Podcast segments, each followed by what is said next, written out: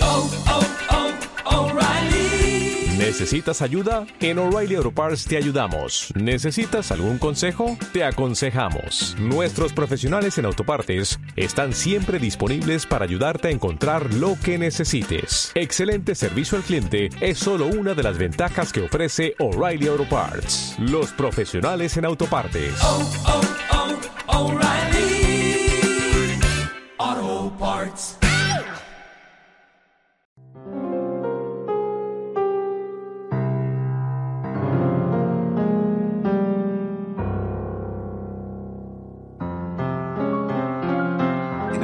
Jesús reunió a los 12 y les dio poder y autoridad sobre toda clase de demonios y para curar enfermedades.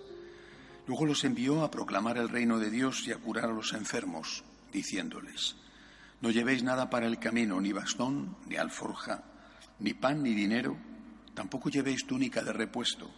Quedaos en la casa donde entréis hasta que os vayáis de aquel sitio. Y si alguno no os recibe, al salir de aquel pueblo, sacudíos el polvo de los pies para probar su culpa. Ellos se pusieron en camino y fueron de aldea en aldea, anunciando el evangelio y curando en todas partes. Palabra del Señor. Cuando estás en América viviendo un tiempo, conociendo la realidad, no como un turista, en unos países más que en otros, Centroamérica en general es más intenso, te das cuenta del avance extraordinario que tienen las sectas. Nosotros le llamamos sectas, ellos se llaman a sí mismos iglesias. Es un avance que en algunos países, por ejemplo Honduras o Guatemala, están ya superando a los católicos. Y una de las características de estos grupos, de estas nuevas religiones o nuevas comunidades eclesiales, es el entusiasmo por Cristo.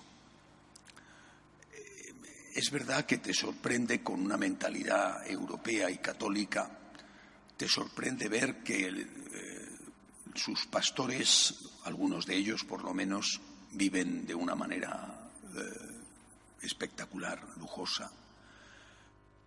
Sus templos, algunos de ellos, son impresionantes. Recuerdo uno en Guatemala que es más que un estadio de fútbol, espectacular. Pero detrás de todo eso cometemos un error cuando los juzgamos a la ligera. Detrás de todo eso, en mucha gente, no sé si en sus dirigentes, pero en la mayor parte de las personas que van allí hay un sincero deseo de amar a Jesús.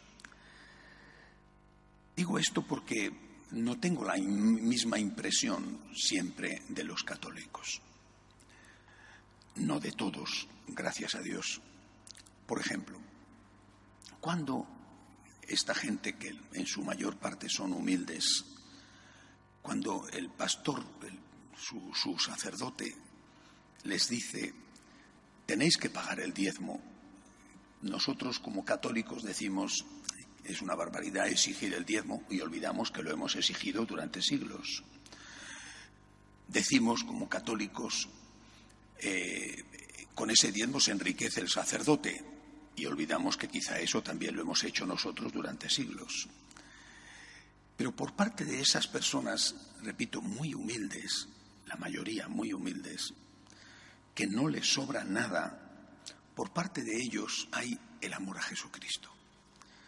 Y entienden que con ese dinero, y así se lo dicen sus pastores, repito, lo que hagan los pastores es otra cuestión, porque ahí sí que hay mucho que discutir. Pero hablo de la gente sencilla, de los creyentes. Los pastores les dicen, y ellos lo aceptan, que con ese dinero van a poder evangelizar más. Es decir, van a poder salvar a la gente. Van a conseguir que otros tengan acceso a la palabra de Dios, al mensaje, y por lo tanto se salven aquí en la tierra y en el cielo. Recuerdo una ocasión, un taxista me decía, estaba escuchando la emisora protestante, sabes perfectamente cuándo es una emisora protestante y cuándo es una emisora católica. La emisora católica hablan de fútbol y la emisora protestante hablan de Dios, a su manera, pero hablan de Dios. En la católica, fútbol y política. Y en algún momento puntual, en alguna hora de esas que no escucha nadie, ahí meten un programa religioso. Él estaba escuchando la emisora católica, la emisora protestante, y enseguida se notaba. Yo le pregunté y me dice: ahora vivo muy bien, antes era católico, era un borracho, engañaba a mi mujer, el dinero no me llegaba para nada. Ahora es verdad que tengo que dar el diezmo, pero tengo mucho más dinero que antes. Ya no voy con prostitutas, ya no bebo. ¿Por qué os digo todo esto? Porque yo tengo la impresión de que siendo la Iglesia Católica en la verdadera, si no, no estaría aquí, siendo la Iglesia Católica la verdadera, no estamos haciendo bien lo que manda Jesús. ¿Qué dice Jesús? ¿Qué cuenta hoy Jesús en el Evangelio? Dice claramente: id y evangelizad y curad a los enfermos. Es decir, el primer mandato es evangelizar. Esta es la primera tarea que nos deja el Señor.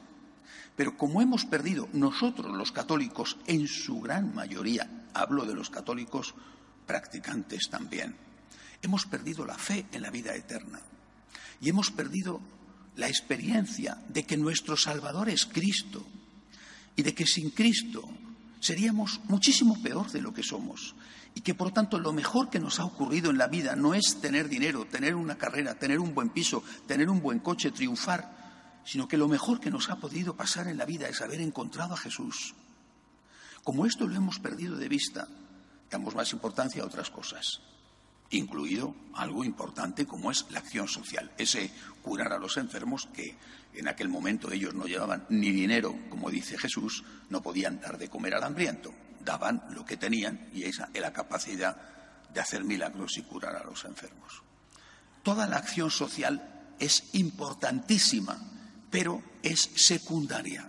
Las cosas secundarias no significa que no sean importantes, no tenemos por qué despreciar lo secundario. Si lo esencial es vivir, dormir en una buena casa y en una buena cama, es secundario, pero es importante. Pero es secundario. Lo hemos olvidado. Hemos puesto las cosas al revés. Por ejemplo, ¿qué católicos dan el diezmo? Alguno conozco. Poquísimos. Una miseria, literalmente, una miseria en la colecta. Una miseria. Tú ves a esos protestantes pobres, que apenas les basta para, no sé, pienso en los de Guatemala o los de Honduras, para comer lo que ellos llaman una tortillita de maíz con alguna cosita dentro, y dan su diezmo. ¿Por qué? Porque nosotros somos unos míseros. No es porque no tenemos, es porque no valoramos ni la evangelización, ni en el fondo el alma, la vida eterna y el efecto que el Señor ha hecho en nuestra vida aquí en la tierra, cuando le hemos conocido y nos ha salvado y nos está salvando. Tenemos un grave problema y así no se puede seguir. Y no se puede seguir por muchos motivos, porque ellos crecen, porque están también los musulmanes ahí al lado con una fe intensa, y porque nos van a quitar estas comodidades y seguridades que tenemos. Esta semana se acaba de presentar en el Parlamento el proyecto de ley socialista de quitar la asignación tributaria. Y el de Podemos, Pablo Iglesias, ha anunciado que va a poner, si lo, que va a pedírselo al otro para darle el apoyo a los presupuestos, o sea que lo van a poner, si salen adelante esos presupuestos, van a quitarnos la exención del IBI, el impuesto de bienes inmuebles. Con lo cual, si las iglesias, esta incluida, tenemos que pagar el impuesto de bienes inmuebles, lo mismo que esto fuera el Corte Inglés, o lo mismo que si esto fuera Carrefour o el Alcampo, un sitio público donde la gente da dinero, ya ves tú, eso deben de pensar, que la gente da dinero. Es imposible pagarlo. Imaginaos las parroquias de los pueblos, todas las parroquias rurales en general, con algunos viejecitos, porque los pueblos están sin habitantes. ¿Cómo van a pagar el impuesto de bienes inmuebles? Eso es directamente cerrar los templos. Si no estamos preparados para amar al Señor con todo el corazón y con todo el bolsillo, si no estamos preparados, simplemente no hay futuro. Aquellas comunidades primeras, aquel Jesús que hablaba a aquellos apóstoles que enviaba a evangelizar, no tenían templos, no tenían hospitales, asilos, comedores para mendigos, casas de acogida de migrantes, no tenían nada. Tenían un gran amor a Cristo en el corazón y tenían la certeza de que iban a vencer en medio de las dificultades. Nosotros nos encontramos acorralados, con muy poco amor a Cristo y en cambio con muchísimo amor al dinero. ¿Podemos volver a tener que celebrar la misa en las casas? Por supuesto. Pero para eso, incluso en esas casas, tendrán que abrir las puertas a los pocos sacerdotes que queden. Escuchemos de nuevo las palabras del Señor. Id y evangelizad. Id y predicar el Evangelio a todos los hombres. Es lo más importante, lo más grande, lo más sagrado, lo más valioso que hemos recibido y que podemos dar. Y todo lo demás, todo es secundario. De pie, por favor.